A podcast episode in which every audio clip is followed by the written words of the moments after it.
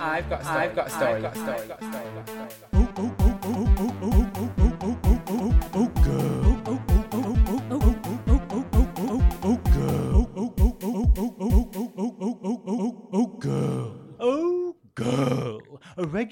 Regular read of the latest LGBT plus trends, TV, and the ever-expanding world of drag. Hello there. I'm the Velvet Snatch, and welcome to season two of Girl.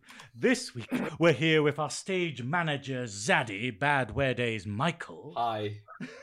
our resident critic, the fabulous Lady D. Good evening. and she's no stranger to the stage or being on a ship with lots of seamen, and winner of, of some award that I'm sure she'll tell you about. It's Downton Abbey Scott. It was the Greggs Marketing Challenge. While we're here in this in this singular moment, would you like to tell us more about the Greggs Marketing Challenge, Scott? Oh, well, basically, we won because we were the best. So, hashtag Team Newcastle University.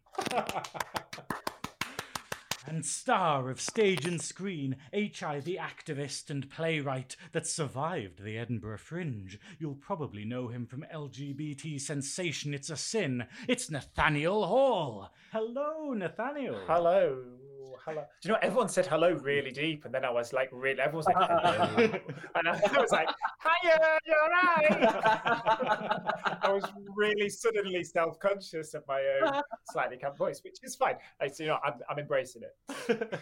so, how the devil are you? How's lockdown treating you? Oh, you know, it's fine. You get up, you do some work, you eat some food, you go to bed, to get up and do some work again and repeat. It's been, you know what, actually, it's fine. I'm, I'm very lucky, I'm very privileged. Um, I live with my parents at the minute, so um, I don't pay any rent. So that's always that's always a bonus. Are they helping with the Uh, meal situation? Or They did tonight, actually. The, I'm a vegetarian and they're not, and they had a vegetarian chili, and they were like, "Do you want some?" And I was like, "I'm in," but normally no. What's great actually is that, like, you know, I moved back just before lockdown, and and my mum's not like. Sounds really horrible. My mum's not motherly. She's not mm. like she's not like I'll cook you all your meals and do all your cleaning. It's like no, you can move back in, but you need to look after yourself. You know, you're 34. do you know what I mean?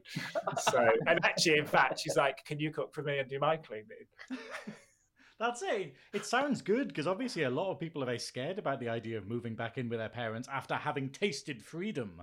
Yeah, exactly. But no, it's been fine. It's fine. It's great. This is I'm I'm in my old teenage bedroom um, at the age of 34. Not where I thought I would be, but hey, the world's a very strange place at the minute, isn't it? So Nah, there's a Panny D on Panny D on at the moment. It, I wouldn't worry too much about it. It's all good. no, exactly, exactly, Pa- Panny D is a new drag name for someone out there.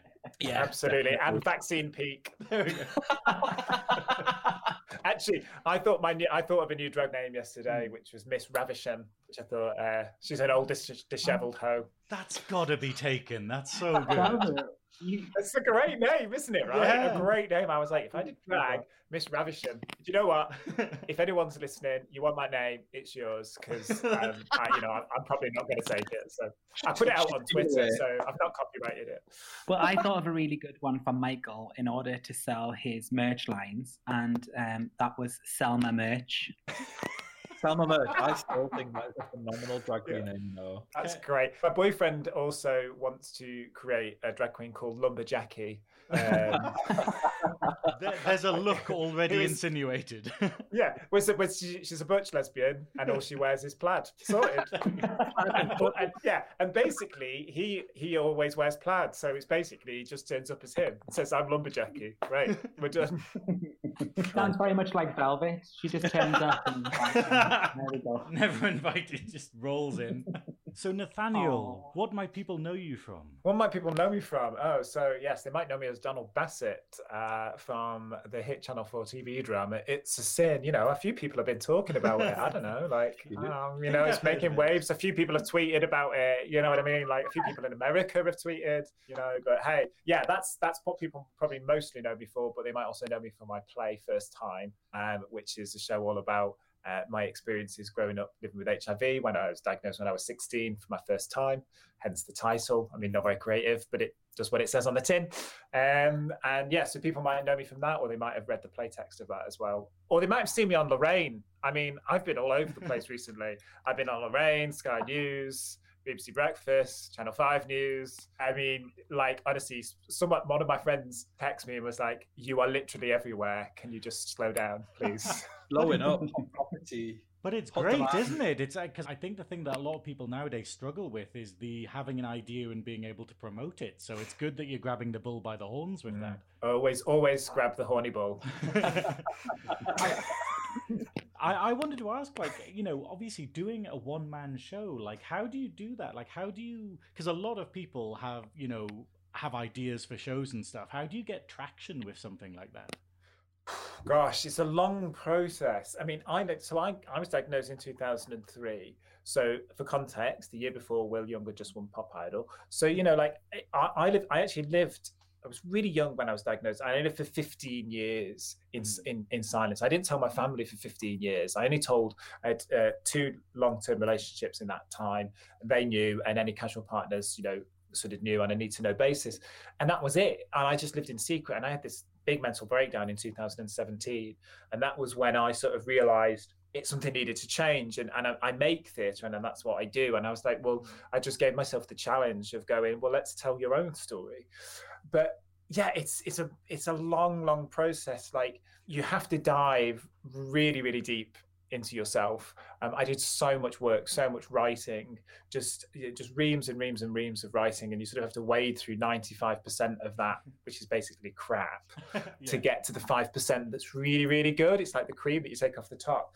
But yeah it's it was a challenge because i'd never written. I'm not a writer well i am now but i wasn't then. Yeah. so you know i i started doing that writing process. I run a theatre company called Dibby Theatre. So my good friend chris hoyle who's the co-artist director was like and he's a writer. He's like i'll help you on that journey. And i worked with a load of other artists um, some performance artists um, to kind of and, and with a designer to start to build a visual for the show. And then and then it was about getting it commissioned. And that was that was the thing that was really the role it got the, the got the ball rolling. Mm. so getting the backing of a theatre who gave me a bit of cash, because let's face it, that's what we need in order to survive and make work in the arts.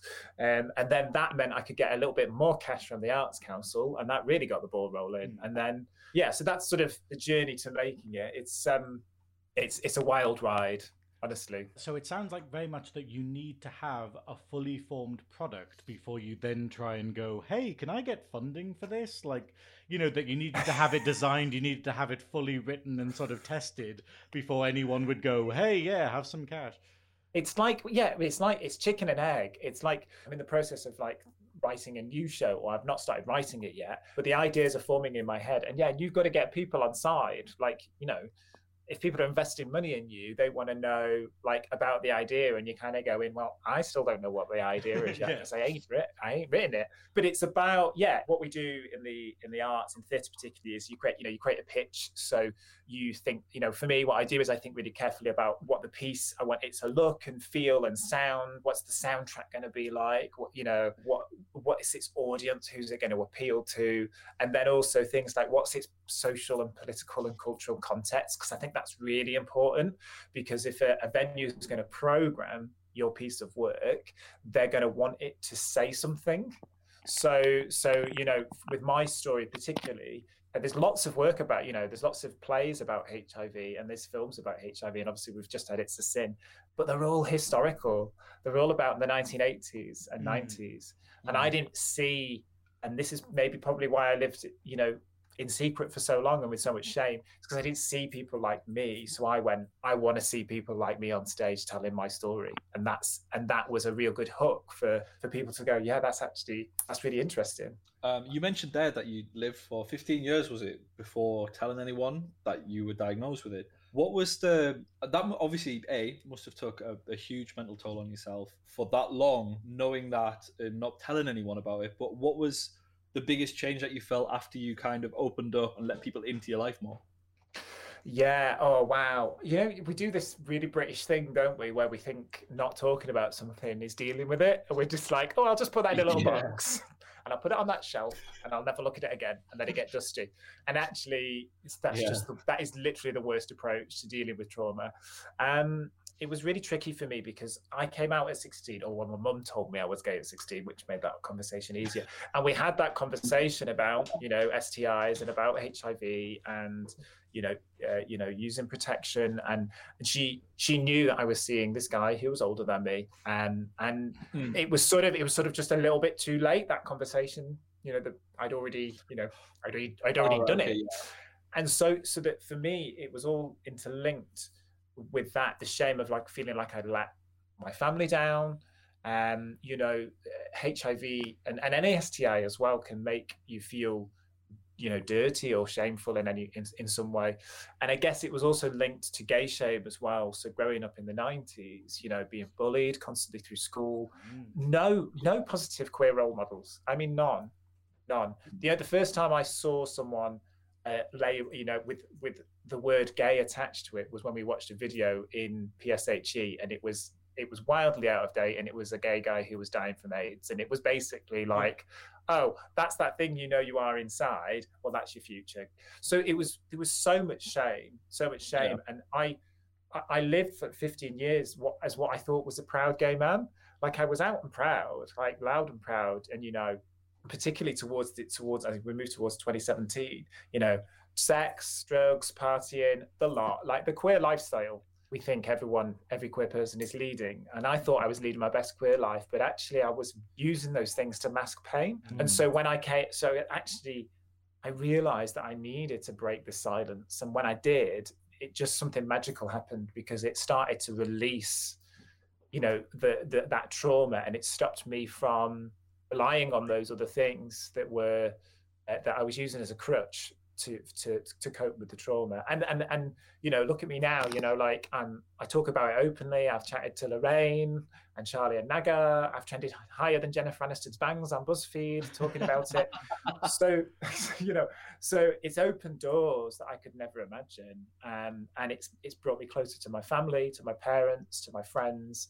So it's been yeah I, I it's trans, so transformational you can't I can't even put it into words how different life is now than it was back in 2017 But I think though what you're now doing is exactly kind of what you're saying you didn't have when you were growing up and needed to see those positive role models who can speak so authentically and honestly and openly about this subject matter and kind of show that life doesn't end in that way that, that we've had maybe told to us or the undertone of or the kind of sense of. Have you had any moments where you've kind of had that, you've almost seen yourself when you were younger reflected in, in people who've come up and spoken to you? I mean, not at the moment because we're in lockdown and two meter social distance and all that jazz, but kind of pre all of this and kind of when you were touring, did you see that in terms of there were people in the audience who you thought that I, I wish that could have been me kind of 20 years ago or whatever? Yeah, abs- absolutely. And those moments are the are sort of the most magical. And you know, you look, we talk, you know, I joke about you know the, the chatting with Lorraine and all these amazing things, and it's wonderful and it's great and it's you know and it's very flattering. But actually, it's those moments where there is somebody who I go, gosh, that was that's me. You know, that's I'm not going to think, yeah, that's me 18 years ago. Gosh, that makes me sound really old, but it is. You know, that's me at 16 and they are watching this and it's what i needed to see we did a really amazing show actually um the show's sort of like a studio scale piece so it goes to sort of like 100 150 seat spaces. But we did one in rochdale um a really small venue um because a mate of mine like works there and she was like you have to come and do the show here. And we, we arrived and it was like there was not even a proper lighting rig or anything. But we, we made it work we made it happen. Um and in it on the front row there was a group of young people sort of age 14 15 um, and they were really vulnerable young people as well. They'd come with their like youth support worker and we had a post-show discussion and they just asked like all the questions that that you need to ask at that age. And it's not this you know we talk about sex ed in, ed in school and of course hopefully with RS um, you know relationship and sex education it's going to get better in schools. But also like your teacher's probably not the best person to have those conversations with. So actually to have someone who's just performed in front of you and, and told them their story and their life to then just be able to ask really open questions was amazing. And they and, and i know because i got feedback through my friend that they went away and they had like even more conversations with their support worker with their youth worker about you know about STIs, but also about the joyful side of sex as well, you know, and like because sex education is so full of fear. Like it's just like Coach Carr, isn't it? It's like you will get chlamydia and die, and that's it. yeah, that That's will happen. get. That's a certainty. and that's it. Or for you know, and for girls, it's like you will get pregnant, and that's it. You know, your life is over. And no one at any point in our child, in our younger years, in our formative years, says, "Do you know what? When you get older, there's this amazing thing, and actually, it's probably one of the best things about being human, and you're going to have an amazing time when you discover it." And like this is We're not here's some of the talking about pizza here. not pizza. Okay, right, cool. pi- Pizza's second on the list. we don't talk to our young people. We don't talk to our young people about sex joyfully, you know. And I think that's for me being sex positive and talking openly. Like Hmm. I was doing things at 14. I don't know how much I can say on this uh, on this podcast. I don't know what your audience is, uh, but um, You can was- say anything you want. We've had Jasmine Okay, Rice on okay, last right. week. Had... okay great great well let's go for it then so i was he- i was head boy at my school and i was i was living up to that reputation let's put it that way um, Oh, okay. with the deputy Wait. with the deputy head boy. I was gonna say whether you were top boy, but then yeah, let's stay with head boy. not quite at that point. Uh, so yeah you know i was 14 15 of course experimenting. So this idea that if you talk to young people about sex they're they're, they're all of a sudden going to go out and do it. I'm like well they're already out there doing it. So let's do you know what i mean? Um so yeah so that was an amazing moment. And i do get you know message uh, particularly after i've done shows i get lots and lots of messages or if my story has been shared you know or is on you know i'm on radio one or whatever and i've told my story get people reaching out and that's always really humbling to know that that me sharing is is helping someone in some way Yeah, I mean, we both me and Scott had the opportunity to come and see the show when it was in Newcastle through Curious Arts, um, Mm. and kind of, yeah, I don't really. I, I think the bit that still sticks with me is given how much of a, a challenge it's been in your own life and the trauma associated with that. Actually, how therapeutic an environment you create for the people who are watching and for the audience, and actually the safe space you created for, for everyone there that evening. Like I've not seen that done in a piece of theatre so sensitively to date. Not that I'm a huge like theatre buff, but like I went back to my workplace and said, everybody, the next time this show is in town, like you need to go and see this, just have the experience. Oh, thank you. Yeah, and that was really important. That was one of the things when we were making it and going through that process. It was like it was like uh, I've seen lots of solo shows, and lots of solo shows often when someone wants to tell their story, there's there's some traumatic element to it. And I've seen lots of artists where I I felt uncomfortable because I'm like, you're not quite ready to talk about this thing, and you're on stage and you're very vulnerable, and then it makes me feel vulnerable. We know that like if you make your if like if you vulnerability on stage is great but it, you need to know and understand it and so actually it was really i'm so pleased you said that because it was so important to me that that we went on this journey which was a difficult it's a difficult journey you know and it's not uh, you know it's the, the show's my story but at, at one point you know I I reflect and we all reflect that it's not just my story. It's you know 30 38 million people are living with HIV around the world's story and 35 million people who sadly died's story. So you know there's this moment where we zoom out of focusing on me and it and that's hard that's hard to go through but it's important you know it's important to have those moments of reflection um, and so I wanted to make sure that that was done in a really yeah you say a really safe space. I just want i'm i'm just i just want everyone to be i'm that girl i'm going back to mean girls again. All my references are always mean girls. I'm that girl you know it's just like i just want to ra- rainbows and sparkles and cupcakes. That's me literally. That is me. I just want everyone Don't to, even go here. yeah i just want every yeah she does i don't even go here. Um i just want everyone to be happy and i want to be but also uh, with my art i want to be able to go to difficult places you want to feel, don't you, when you go to the theatre? That's what it's for, or watch a film. Like you want to laugh, you want to cry, and then you want to like come out and go, "Yeah, I want to give my best mate or my mum a phone call and tell him I love him." That's that's it makes you feel alive, and that's what you know. That's what I hope the show does for people. Yeah, and it's educational as well. Like it's this sounds horrible, but we're in a good place for HIV at the moment with the fact that we have access to new things like PrEP, and we have like, unlike the '80s, we have drug treatments for people who are positive that uh, don't make your life hell for the majority of people I understand. Absolutely, yeah, yeah, absolutely. And it was really important when I was making the show. Those were all very new things. Then they're less so now. So the show premiered in 2018. So we're sort of we're coming up by the end of this year. We're coming up to three years away since it was first shown. Prep wasn't uh, wasn't the PrEP trial was in place, and for those that don't know, PrEP is pre-exposure prophylaxis, and it's a dr- similar drugs to what I take. But you take it preemptively. So if you're having sex without condoms, for whatever reason, that's your choice. That's absolutely fine. But it, it's really effective. It's it's nine, up to 98% effective at stopping you contracting HIV. So it's incredible, and it's now freely available on the NHS, which is great. When we were writing the show, it wasn't. So mm-hmm. anyone that you know is is having unprotected sex go go and speak to your you know sexual health nurse or your GP and speak talk about PrEP because it's amazing. And PrEP is going to be one of the things that helps us stop all new transmissions of HIV because the goal is to end in the UK is to end it by 2030 to end all new transmissions. Mm. And PrEP is one of the things that's going to help us do that. And yeah, and the other thing that was really important for me to get in to the show was about U equals U. I'm on I'm on treatment. I can't pass on the virus. It is hundred percent proven in, uh, scientifically proven um, that people with an undetectable viral load, um, which is what the medication does, it re- reduces the viral load to undetectable levels. Um, cannot transmit it. And I still, I, I still have HIV in my body that is at such low levels that it will never transmit to somebody else. And that, I mean, that news was coming out in around 2016. Um, and uh, you think for me, as a person who, from 16 years old, my whole adult life, had lived with the weight of thinking that I potentially could pass this thing on mm. to somebody else and never wanting that to happen, that sexual anxiety, to have that just all lifted.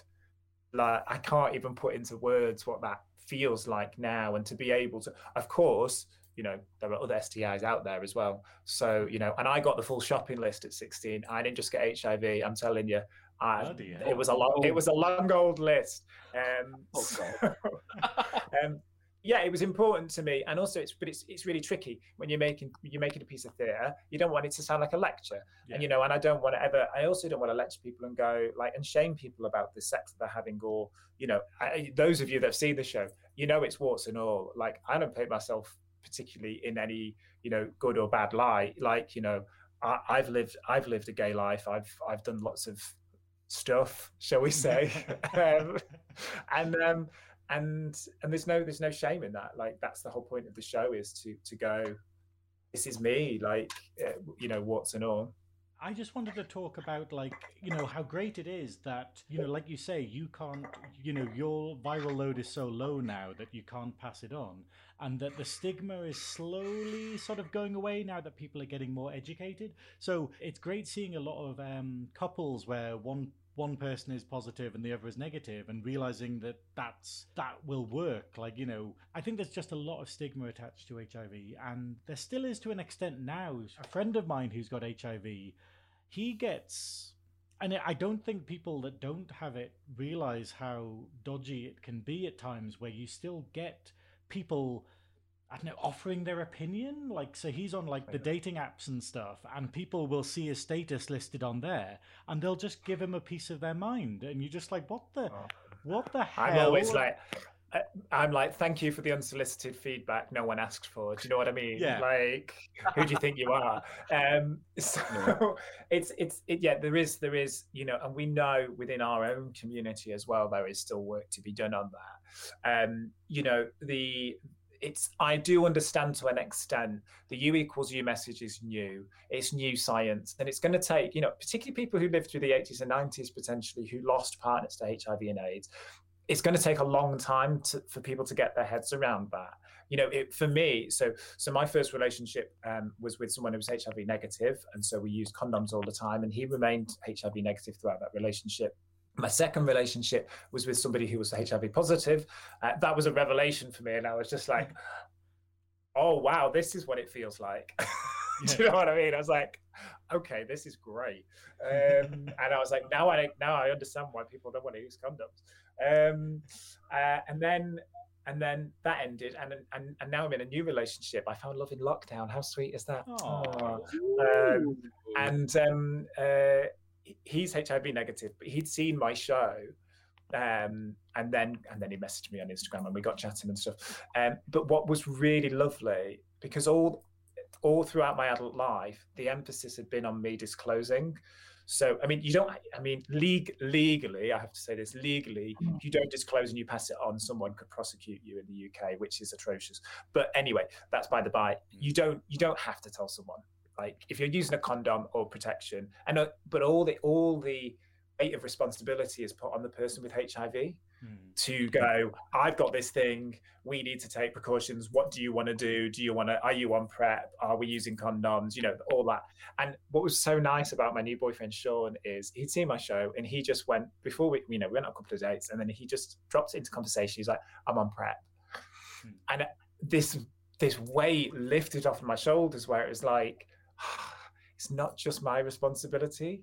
Like it's everyone's Yeah. responsibility and him taking control of his own sexual health was really was really attractive. It was really sexy. It was like you know i mean it, it- clinically now he now you know we're in a monogamous relationship he doesn't need to take prep anymore but he still does because he's like i don't want you to always have the responsibility on your shoulders that it's this thing.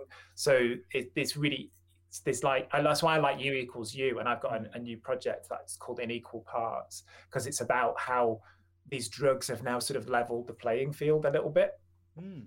um, in terms of responsibility. But you Mm. know, I always say this: if you zero saw, which means so if if someone tells you're HIV positive, and then you go, "I'm not going to sleep with you because you're HIV positive," you're actually putting yourself more at risk because two thirds of new in, new transmissions come from people who don't know they've got HIV.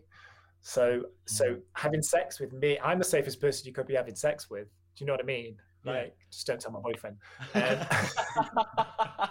but it's but it's true you know it's, it's people Yeah. with H, living with hiv are not the people that pass it on hiv often people miss it, it gets misdiagnosed or missed because people aren't testing regularly. So mm. there's the window where people live with hiv for quite a long time and it doesn't really have any symptoms. It's symptomless. So so that's when people tend to unknowingly pass it on. So it's so it's, it's really important to get tested you know choose whether you're going to use condoms or prep or not that's fine. But like if you're having sex it's about getting tested so that you know I think um, when you were saying before about there's uh, a drive to eradicate HIV by 2030, I think with the the advent of not only the preventative drugs that lower the viral load to such levels that it's undetectable, but with the whole concept of PrEP and the wider reach and rollout of that, especially on NHS as well, it's it's I, I didn't know that they had like a set date like we want to this is our aim this is our goal i didn't know that but that's an amazing feat to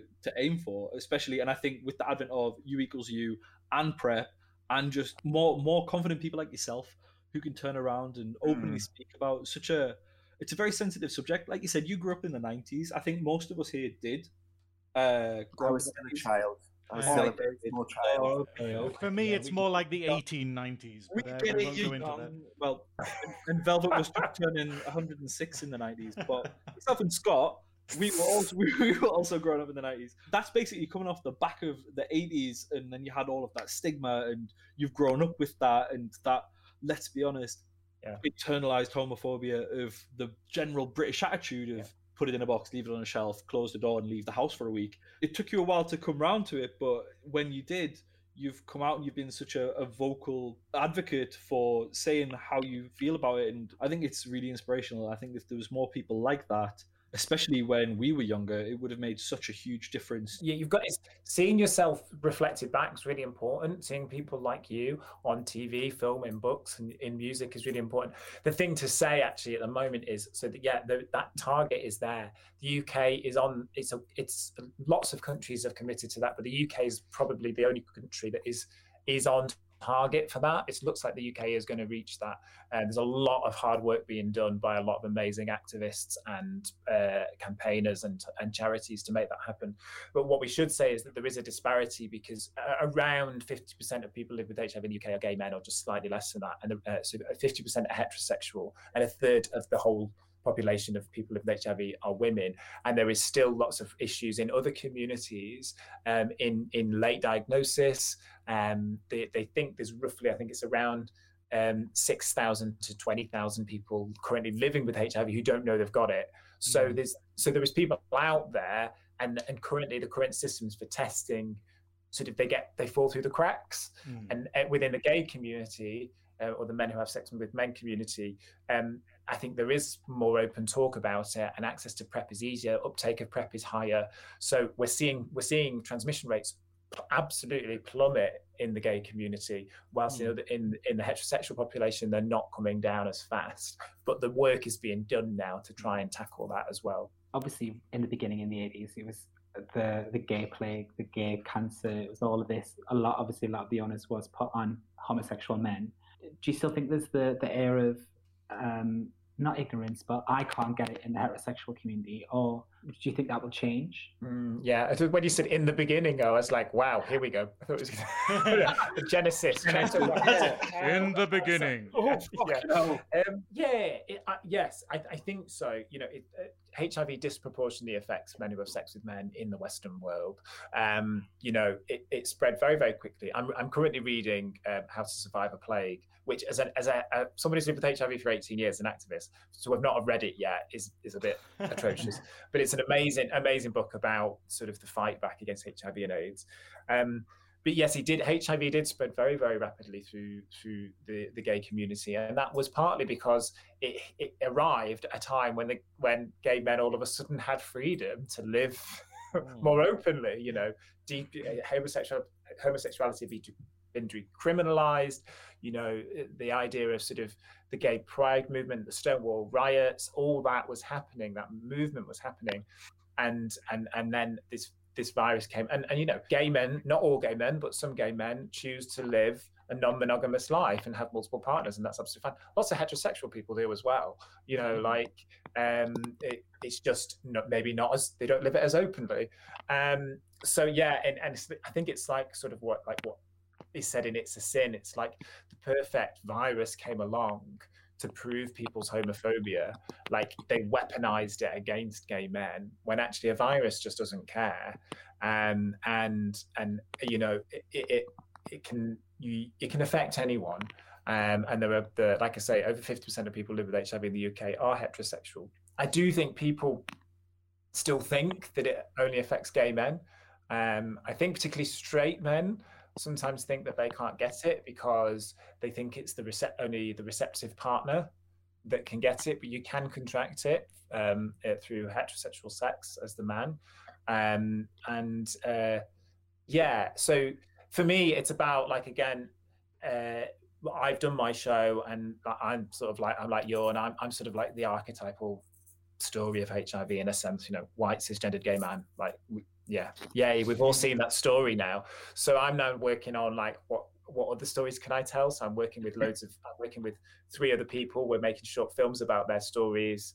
Um, a black British woman, um, a, a, guy who's um, an ex uh, ex injecting drug user, heterosexual guy, um, to sort of just try and start break that down and go to people to other people. If you have an unprotected sex, you're at risk. As simple yeah. as that and I was gonna, you've alluded to it, and I, ju- I just want to highlight it because I think it's really important in terms of religious communities and the instances of this, and again because of traditional education around sex and kind of, uh, and and that's still a huge issue from some of the stuff I do in my day job, the, the kind of ignorance within religious communities, and that's not any particular religion, but but across the board really, mm. uh, because of the the ethics and moral values around sex and sex education. I mean, there is still a huge amount of ignorance and, and lack of uh, and so definitely, I think as we kind of that's great to see and, and hear you describe those moves we're seeing amongst the kind of gay community or, or, men who have sex with men. But kind of that next barrier or frontier in, in my head is, is some of those more religious communities for who, like, I think back to my church when I was 15 and we were doing a home group series on various different issues around healing. And one of the examples was, what would you do if someone with HIV walked into your church? And I mean, again, I think it was like a seven. Throw, throw holy water at them. yeah. Well, well, one lady said, "Well, I would make sure they didn't sit next to me because I oh. wouldn't want to catch it." And and she oh, said, "And you would just be able to tell anyway." And I said, "How would you be able to tell?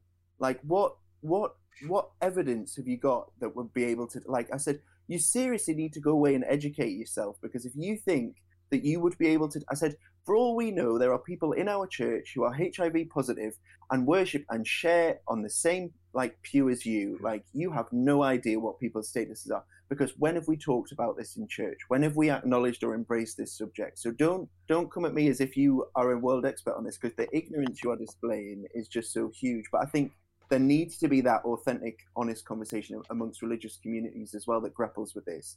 Because we get, you know, I, I, joked in the last podcast about my Catholic education, but it has a lot to answer for in terms of some of the ignorance mm. still that exists around this subject, and uh, majorly kind of is going to contribute to that figure or target of 2030 not being reached because mm. we'll it doesn't affect us it's not in our world yeah i think uh, people think that they're Absolutely. immune to it don't they like they kind of go oh well that's a gay disease i don't need to i can't be at risk well yeah and yeah. it doesn't happen in a, in a monogamous marriage you know because nobody's ever had sex outside of that and all that shit do you know what i mean but anyway. Sounds like exactly yeah it's exactly that exactly that and we do you know i work at george house trust in manchester i do lots of uh, voluntary work and meet lots of people and get to hear their stories stories and you know there are there are women whose whose met whose husbands have been unfaithful and they've contracted hiv that way you know um, and uh, or you know there's women who have been in controlling relationships and have you know and have not had any say and whether they you know can take, use the pill or use you know use people are like well can you just use a condom? And it's like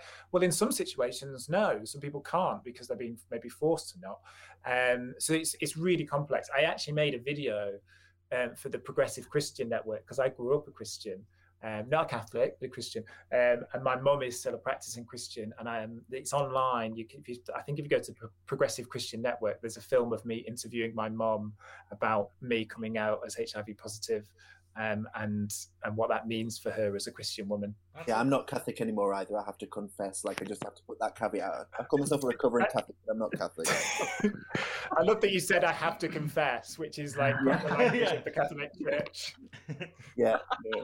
I got kicked out by a priest, but for, for many different reasons. We will go there. But... Not that you were too old. Um, that's another day. That's another whole podcast. that we don't even need to go. So I guess Sorry. next week, David. Sure there was a law just passed about their responsibilities of priests and things like that. Yeah. Oh gosh. So now we've talked about the Catholic Church already, so that moves us nicely on to our next topic, which is, of course, it's a sin. Have we all been watching that? Yes, I yes. fully, phenomenally loved the whole thing. It was an amazing show, and I really enjoyed it. It was so good. I loved it. I thought for a minute everyone was just going to go, "No, no one's seen it." I was like, "Great, brilliant! I'll give you a synopsis. I've got the scripts here. I'll read it for." Admittedly, I I am the only person here who hasn't watched it yet. Not because I haven't had the opportunity, but just simply because I don't want to watch that on my own. I'm currently in lockdown, yeah. living alone, and I and I did a I did a performance for Northern Pride last year, and I did it about the AIDS crisis and how much it set back the you know the gay cause and I found that very difficult because it's such a powerful emotional thing, and I'm just like, I don't want to watch this show, which people have warned me will make me cry mm-hmm. on my own. So I'm waiting for it, but don't worry about spoilers. Don't worry about. Well, I kind of know how it ends because you know the 80s. people kept asking me that when we were filming it. We're like, how, like, what happens? Like, how does it end? I'm like, well, I can't. I was like, the nineties happen. I was like, I can't really because I'm signed on a disclosure agreement, but I'm like, I can give you a kind of idea. like, it was it was the most um, heart wrenching thing I'd watched in a while. Actually, like like normally I'm very like stone like stone faced and nothing really gets to me, but watching um a few of the episodes, especially when not to give away spoilers, but I'm going to give away spoilers. Sorry, Velvet. Okay. Um, when when people start to die off, and or when they start to get diagnosed, it's it's and you see uh, their emotion and the way that in the way that they're feeling and things like that, and like and the way that they react to it as well, or how they came about to contract HIV. You're just like, oh fucking hell, and you just don't, you hadn't even thought about that kind of thing, or their personal circumstances were just so uh, like touching. It, yeah, it was a lot. It was a lot. yeah. Pretty good, but a lot.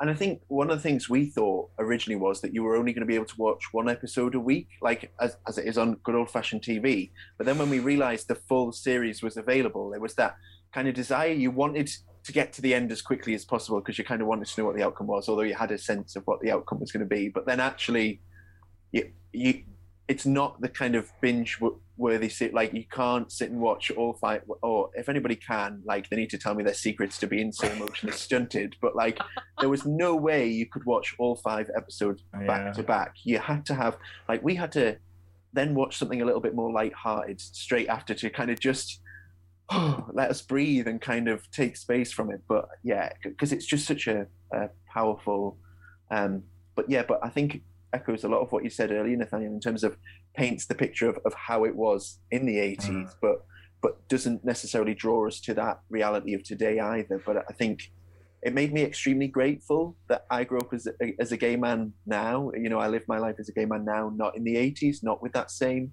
worry or concern or kind of um yeah it's just a, a, very different experience but i think so Mhm. important for us to watch to understand what others have had to go through so that we can have the freedoms and experiences we can have today to an extent Yeah, it is. It's like it's remarkable that within the first episode, um, I mean, you know, it's only five episodes long. It's a mini series.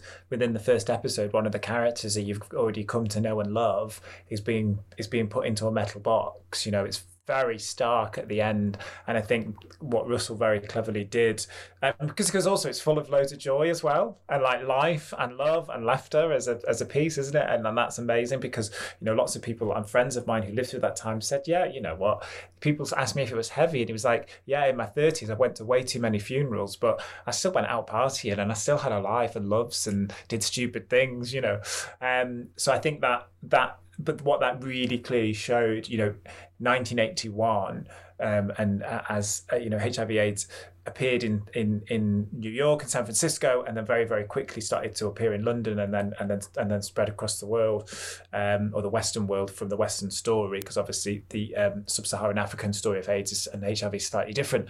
But um, yeah, like just how how quickly and in uh, this sort of this the spectre of this thing just seeps into people's lives, you know, and how quickly all of a sudden, very very healthy young men were gone, you know, just very very quickly. So I think it it does have that. Uh, um, there's no getting around like how difficult that is to deal with, you know, on TV. And I think for I think for for gay men particularly, we don't we don't we don't get that much of our lives reflected on screen. So I think a lot of gay men, whether you live through it or not, found it really, really emotional because, you know, we, we might watch a, a drama with a, a heterosexual couple and or about, you know, I don't know, someone dying, a heterosexual couple and someone's dying from cancer, for instance, and we still feel emotion towards it, but it's not the same as seeing gay lovers or or two men going through that thing. So to see it and then you know like me sat with my boyfriend watching it you know it's it's it's it's it really hit me is like that we don't see this stuff either. And i think that's what made it so like have such an emotional punch particularly for for a lot of gay men anyway. I think for for me uh, watching it, um, there was uh, different people throughout that I related to or I instantly cared about, and one of those people has to be Colin, and simply because he, when I saw him, I turned to David and I said, I worry about him the most, and then to see his story slowly progress, um, I I couldn't watch past episode three for about two days. I had to like totally separate myself. But I think that's as well is because there was um, a lack of education out there because he was obviously very naive, um, and and I, uh, I instantly felt connected to him because I felt like I was quite naive when I was very young, uh, as much as. Uh, I'm from like council state and felt like I was quite street smart when it came to gay things. I felt like I was massively uh, naive about that. And when I was watching it, I thought there's so many things that were so simple that could have been done to prevent that storyline happening, and that broke my heart. Mm, yeah, yeah, it, it, it is. It's that thing, isn't it? Of I think we we have to look at people ask me, you know, what do I think about the the current, you know, viral pandemic that we're all living through and, and comparatively to HIV and AIDS. And it's hard to compare the two because we're in completely different times. You know, like the age of information, we can we can spread information very, very quickly these days. And obviously that means a lot of misinformation can be spread as well.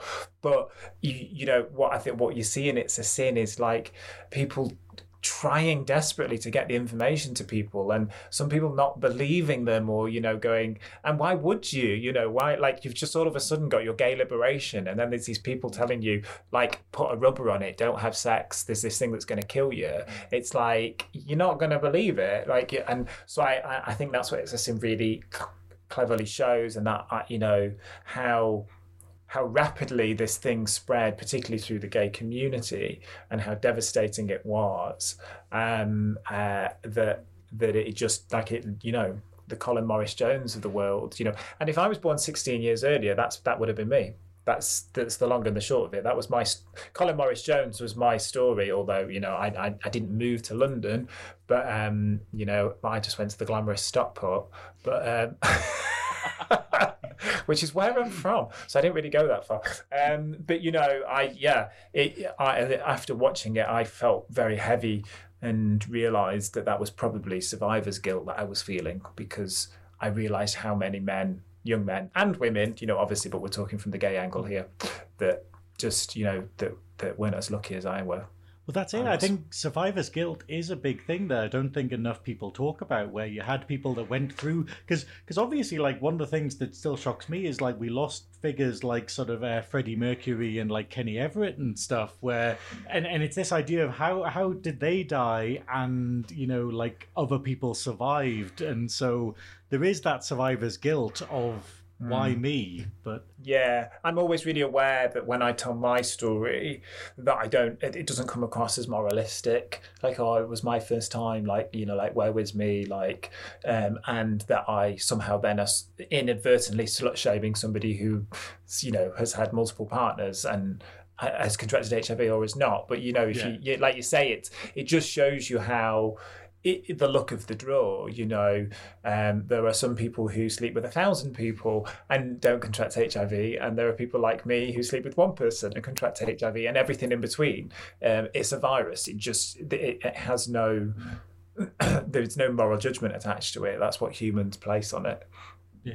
I, I think it helps very much with the uh, you know that you need to be prepared regardless because you can catch it on your first time you might not catch it at all. So it's best to be prepared for the eventuality and to be educated about this thing that might happen. I was going to ask how did you get how did it's a sin come about for you in terms of your kind of own acting professional journey? Like how how did the opportunity arise? How did you get involved well, so I I I made my show first time, and um, it premiered in 2018 in in Manchester, um, and uh, I I knew on the grapevine uh, in the in the in the arts world, I knew that Russell T Davies was writing this new thing. It was called Boys back then, but I'd sort of heard like you know that that this was happening, um, and then um, a friend a guy who knows Russell, an actor who's actually in the show, David Gregan Jones. Um, he uh, he came to see my show and he texted Russell and was like, "You've got to come and see this. You have to come and see it. Like you have to, you have to."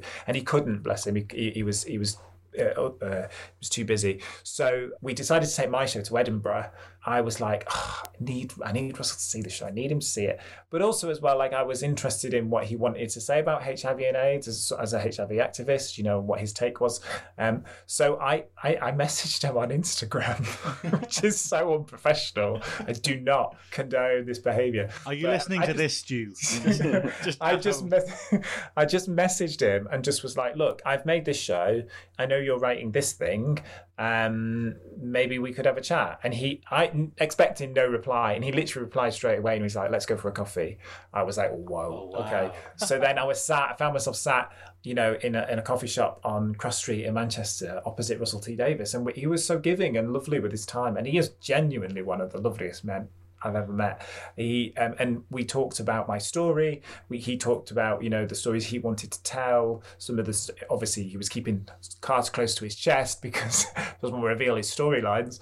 Um, but um, about his the research he was doing because lots of the, the I mean the the character of Jill is based on a real woman actually the the woman who plays Jill's mum is the real Jill. Yeah, there you go. A little bit of I uh, love- insider love goss. Jill. I Yeah. fell in love Well, with I- when I found that out, I found that out whilst watching this series, and in that moment, I was like, I don't know how that that lady can sit here and play that part Yeah, when she lived that life and experienced those things and went on that like that. That was just like if you could kind of get a medal for that, if you could get an award, if you could be recognised, that like, and I think that uh, in terms of kind of just building on what you, you're talking about, that's again what It's a has been so exciting for me is seeing that it's people who have had those experiences, who are activists, who've been on that journey, who are then playing the parts as well, and that that real authentic kind of lived experience coming through is just really powerful. Yeah, yeah. I should say I did still have to audition. Like I didn't just get the part off off a coffee in in Cafe Nero. Um, but uh, I did. We did the show again in Manchester before we went to Edinburgh. Um, and Phil Collinson, who's the producer, um, came to see that. And then my my uh, my director like knows Phil and like was like you've got to chat to him in the bar afterwards. And I was like I'm petrified. But anyway we had a chat and he was like he just he's like I just loved your show. I just adored it. And he was like we definitely want to see if we can find a part that you can audition for. So I I, I was invited to audition for Gregory um, and for Donald. Um, if you'd noticed Donald Bassett is not a very Mancunian sounding name. He was actually supposed to be Scottish, um, but uh, but they decided to give the Scottish guy the, the Gregory part, uh, and I think it worked out really well in the end. Um, so yeah, so I did a, I did a self tape audition, and I was in Edinburgh. It was a day. The day I got a five star review from the stage, and then about an hour later after that, I got a phone call from my agent to say I got a role and it's a sin, and I was just like, great, I'm done. Literally, you could I could walk in front of a bus and I'd be happy. you know what I mean? Um, and that was it. And yeah, and then it was my first major telly role, so it was a big steep learning curve for me. I'm a theatre actor, um, but it- yeah, I thought really enjoyed the whole experience.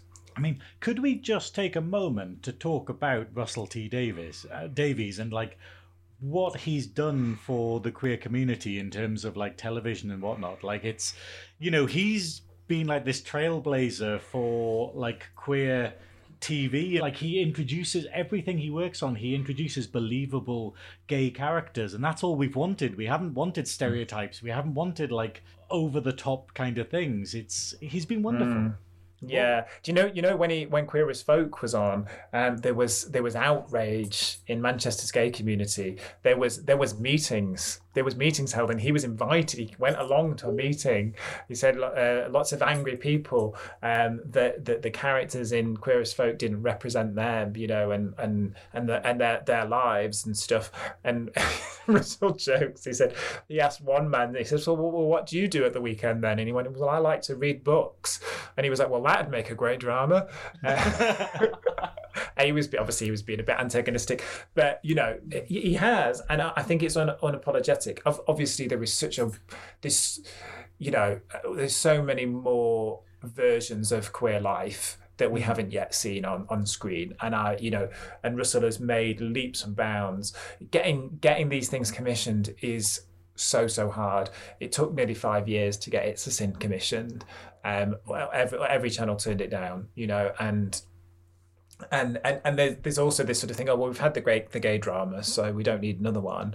Like and it, what it's a sin has proven is that it really doesn't matter because at the at the end of the day uh, whether it's gay straight you know lesbian queer trans our, our stories are universal. We all we all laugh we all love you know we all we all have hopes and dreams and fears and and love and loss. So so what that is proven, I think, and I hope that TV commissioners' ears have pricked up a little bit and gone, oh, actually, no, we can be bolder and program these things um, because there's appetite for it and there's appetite beyond the LGBT community. You know, uh, 18.9 million people have have streamed it on All Four, which is the highest ever streamed program Bloody hell. on yeah binge watch program. Um, that's not including the the live figures. Um, and it's being shown. It's on four, currently of four of the seven continents. You can watch me simulate having a wank at the minute, which is great. the pinnacle of an acting career. exactly. Yeah. I am. And my, my parents are so proud. Speaking of uh, Russell T Davies um, and him doing Queer as Folk, I also really enjoyed and realized that he also did uh, Cucumber Banana Tofu. Yeah, which I was in. I did not know that. I was in Cucumber. Yeah. Were you in Cucumber? What, what did you play in Cucumber? I mean, uh, uh, you were blinking, you'd miss me, but I had white blonde hair um, and looking like the third Goss brother. Um, and I was in episode six, I think. Were Character's called Steve. Were you in it when they were in the um in the warehousey flat thing? No, basically, it was when the the flashback in the episode where there's the big flashback. I'm the first. I was the first guy, uh, the character of Lance ever had sex with. I was his first partner. Little case, very honestly, it's so small you miss it. Go back and watch it, and you'll be like, "Oh, there he is." Well, Um, Can we update your IMDb to have that exact description of the character in place? the third Goss Now, brother. Yeah. Canon. I didn't realize that he did all three.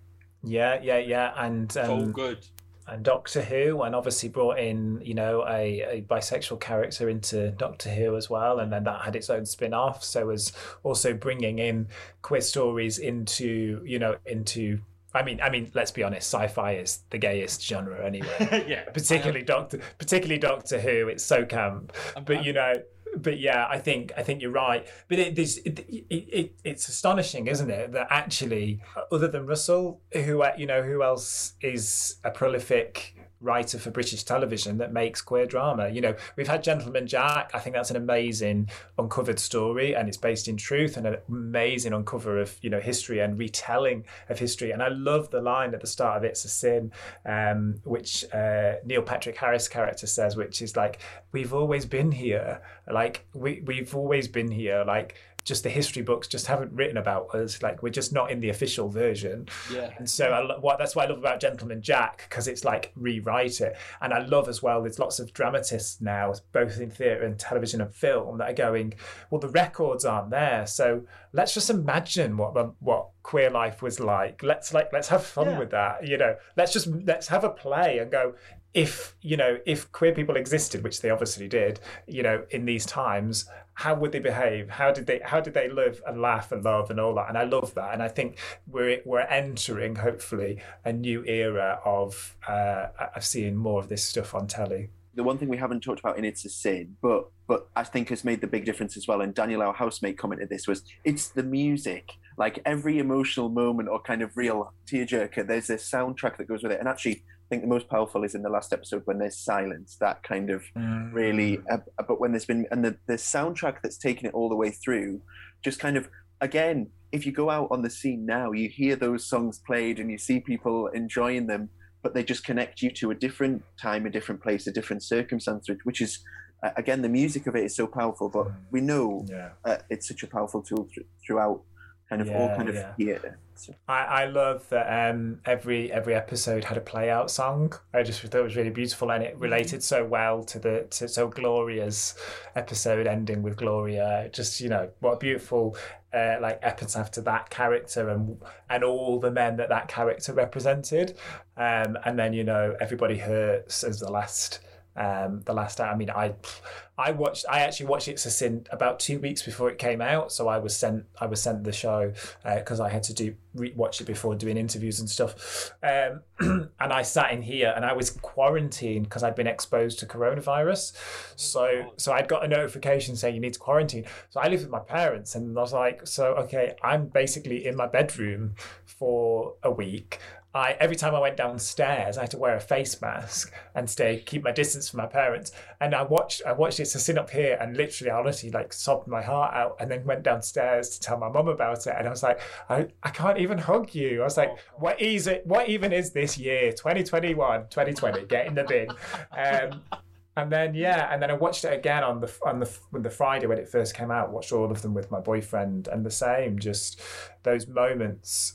I love actually that the, that that chance after the episode when that song just plays out in full to just give you that moment to cry or let it out or you know whatever you need to get out of your system because we live in such a fast-paced world particularly with media you know you finish one and you're just clicking over to the next thing and it was really nice that that the the team gave that put those at the end and gave you that moment Mhm. absolutely. And I thought that Stu isn't here tonight, but normally does a game. And this is quite a nice link in, actually, because uh, every week we get one of our guests with one of our hosts to kind of take part in a game.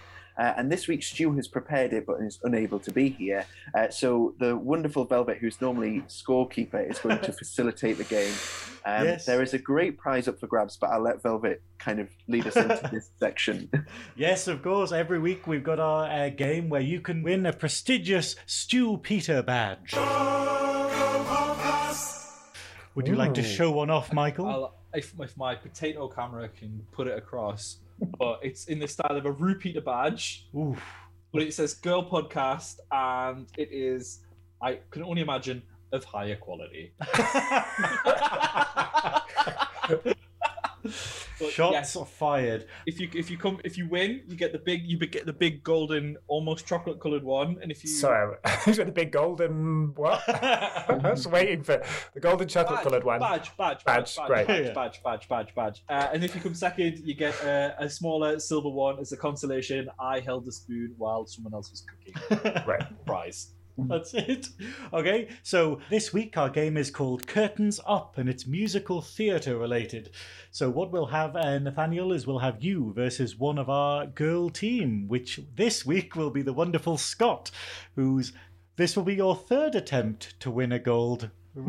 Stupid You about. keep pointing out that both times though I've been so close. Like, Were one of you?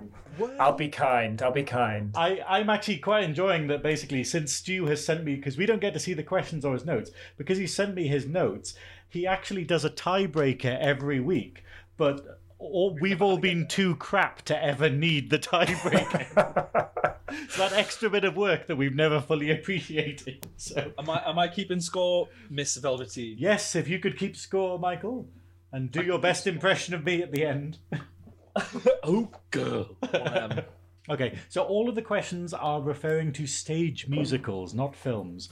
Okay, so question one for you, Nathaniel. What musical is the song Shadowland from? Lion King. Correct, correct. Scott, the song I Think I'm Going to Like It Here is from which musical? Annie. Correct, well done. Question two for you, Nathaniel. The Rum Tum Tugger, it is a song from a musical, but which one?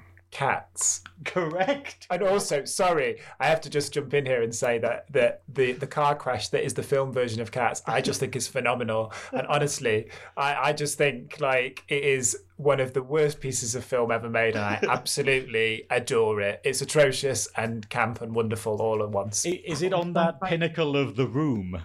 Oh, yes, yes, don't exactly. Even get me started. I did animation. I did uh, degree level animation, 3D animation. Every oh, don't even. So, like a, a, a huge portion of my friends went down to London, and they some of them worked on that, and the oh my god, it was traumatic.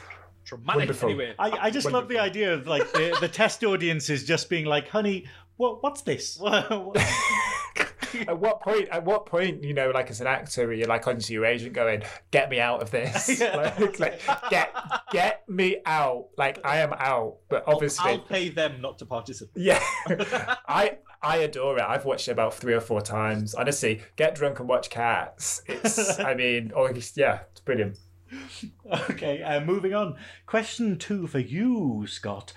The music of the night is from which musical? Phantom of the Opera. Correct. I've just written Phantom, but that's because I'm lazy.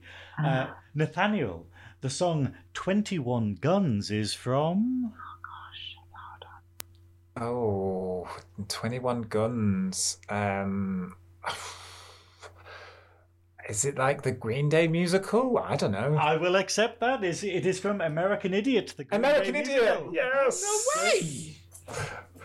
That's from the recesses of my mind back in the, the 90s and noughties. Green Day. My brother listening to Green Day paid off. Holy crap. Scott, what musical is the song Popular from? Oh, Wicked.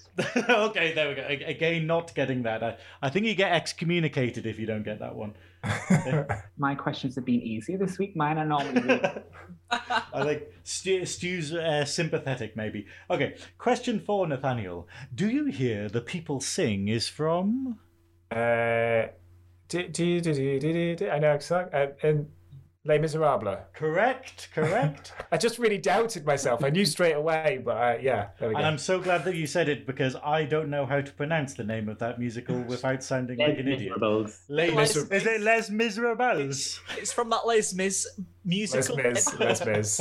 I, when I was living in London, uh, I was in Soho uh, having a few drinks with a friend, and um, this woman comes up to us and she was looking for the theatre. And like you very rarely bump into another Geordie when you're in London, and when you do, you really appreciate it. But this woman came up to us and she was like, "Hey, excuse me, do you know where Les Miserables is?" I love. Uh, what a waste of good theatre. That's it. I'm sure she enjoyed and fully. She had a lovely time. okay, Scott, whatever happened to Saturday Night is from. Now, I there is a film version of this, and Yeah. it has a different title in the film, I believe. Um, I, yeah, I know. I know this one. it's going to be nice because I think I know it as well. It, they did it in Glee, didn't they? They- I, I can't accept that, but you know, but they, No, I think they did. this is telling you 'cause I I know they did it. in Glee. Every song's been in Glee. Do you know, I think I'm gonna have to fold, but I'll guess. I'll do a guess. Hmm. Does anyone have the countdown music on their phone? Fuck you. We'll we'll just. Oh, I'm gonna kick myself. Uh, we'll just go for Newsies. I know it's not. right. It's from the Rocky Horror Show. Yeah, Meatloaf, man. Meatloaf Huh? song. Whatever happened to Saturday night? Oh, I was singing a total different song. I had Saturday night at the movies in my head, which is Yeah. yeah, We- we not could complete. what not with. I know. also known as Hot Patootie. That's the main lyric line from it. Hot But Patootie. in the musical, it's called Whatever Happened to Saturday Night. Um, Nathaniel, your final question.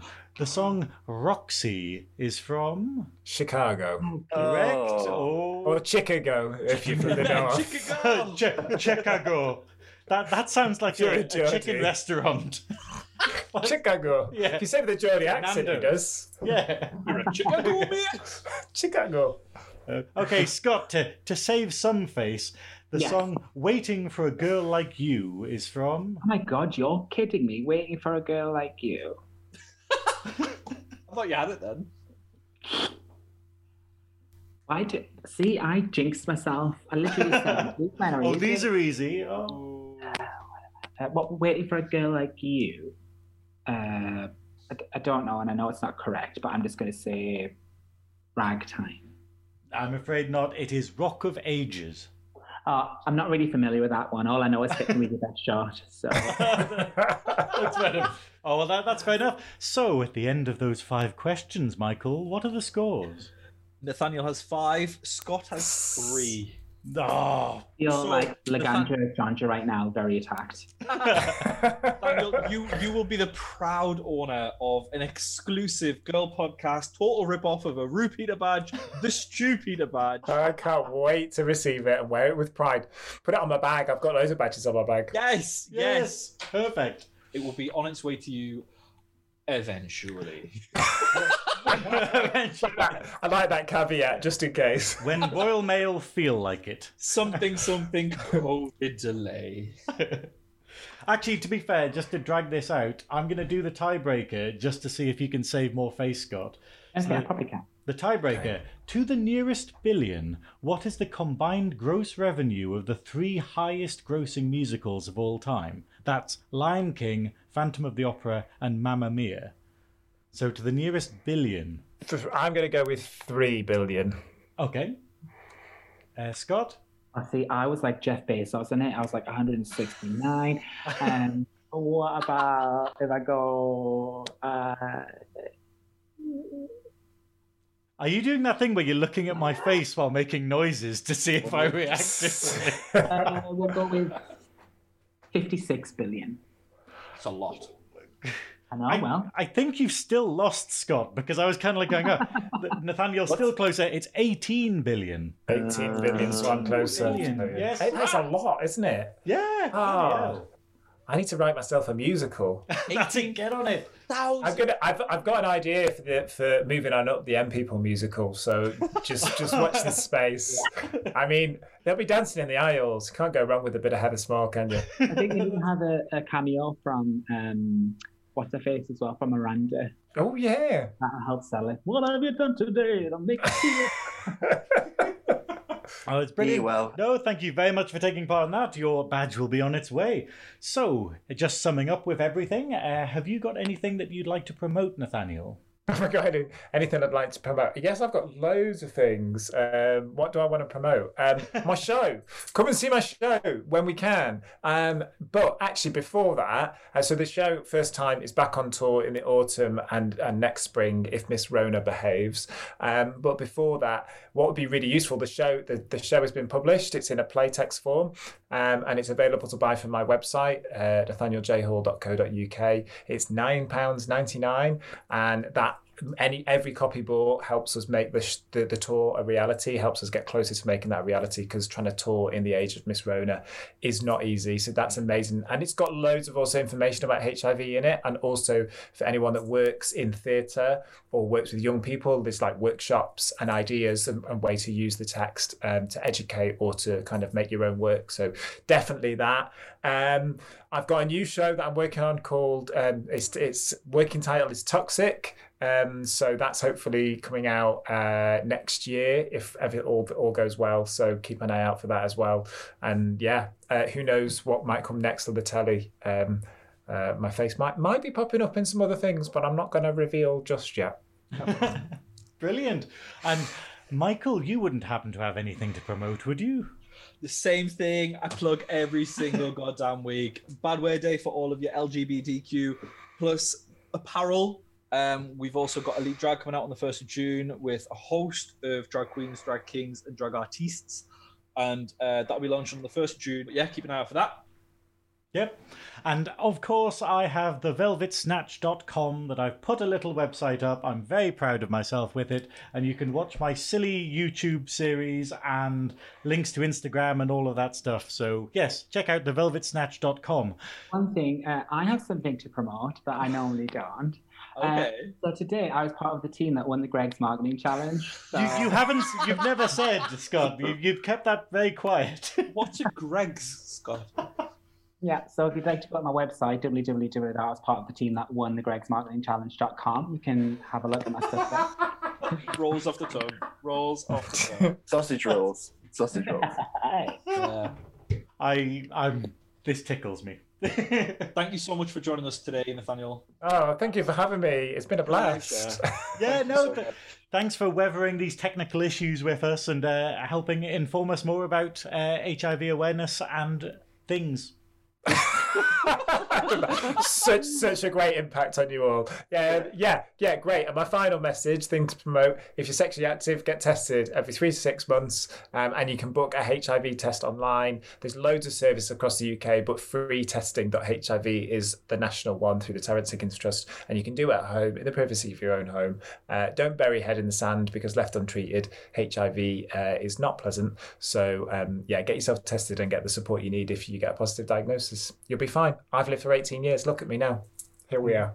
An incredibly important message.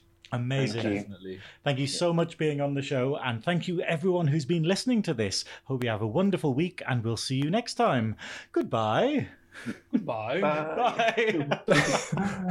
oh, oh, oh, oh, oh, oh, oh, oh, oh, oh, oh, oh, oh, oh, girl.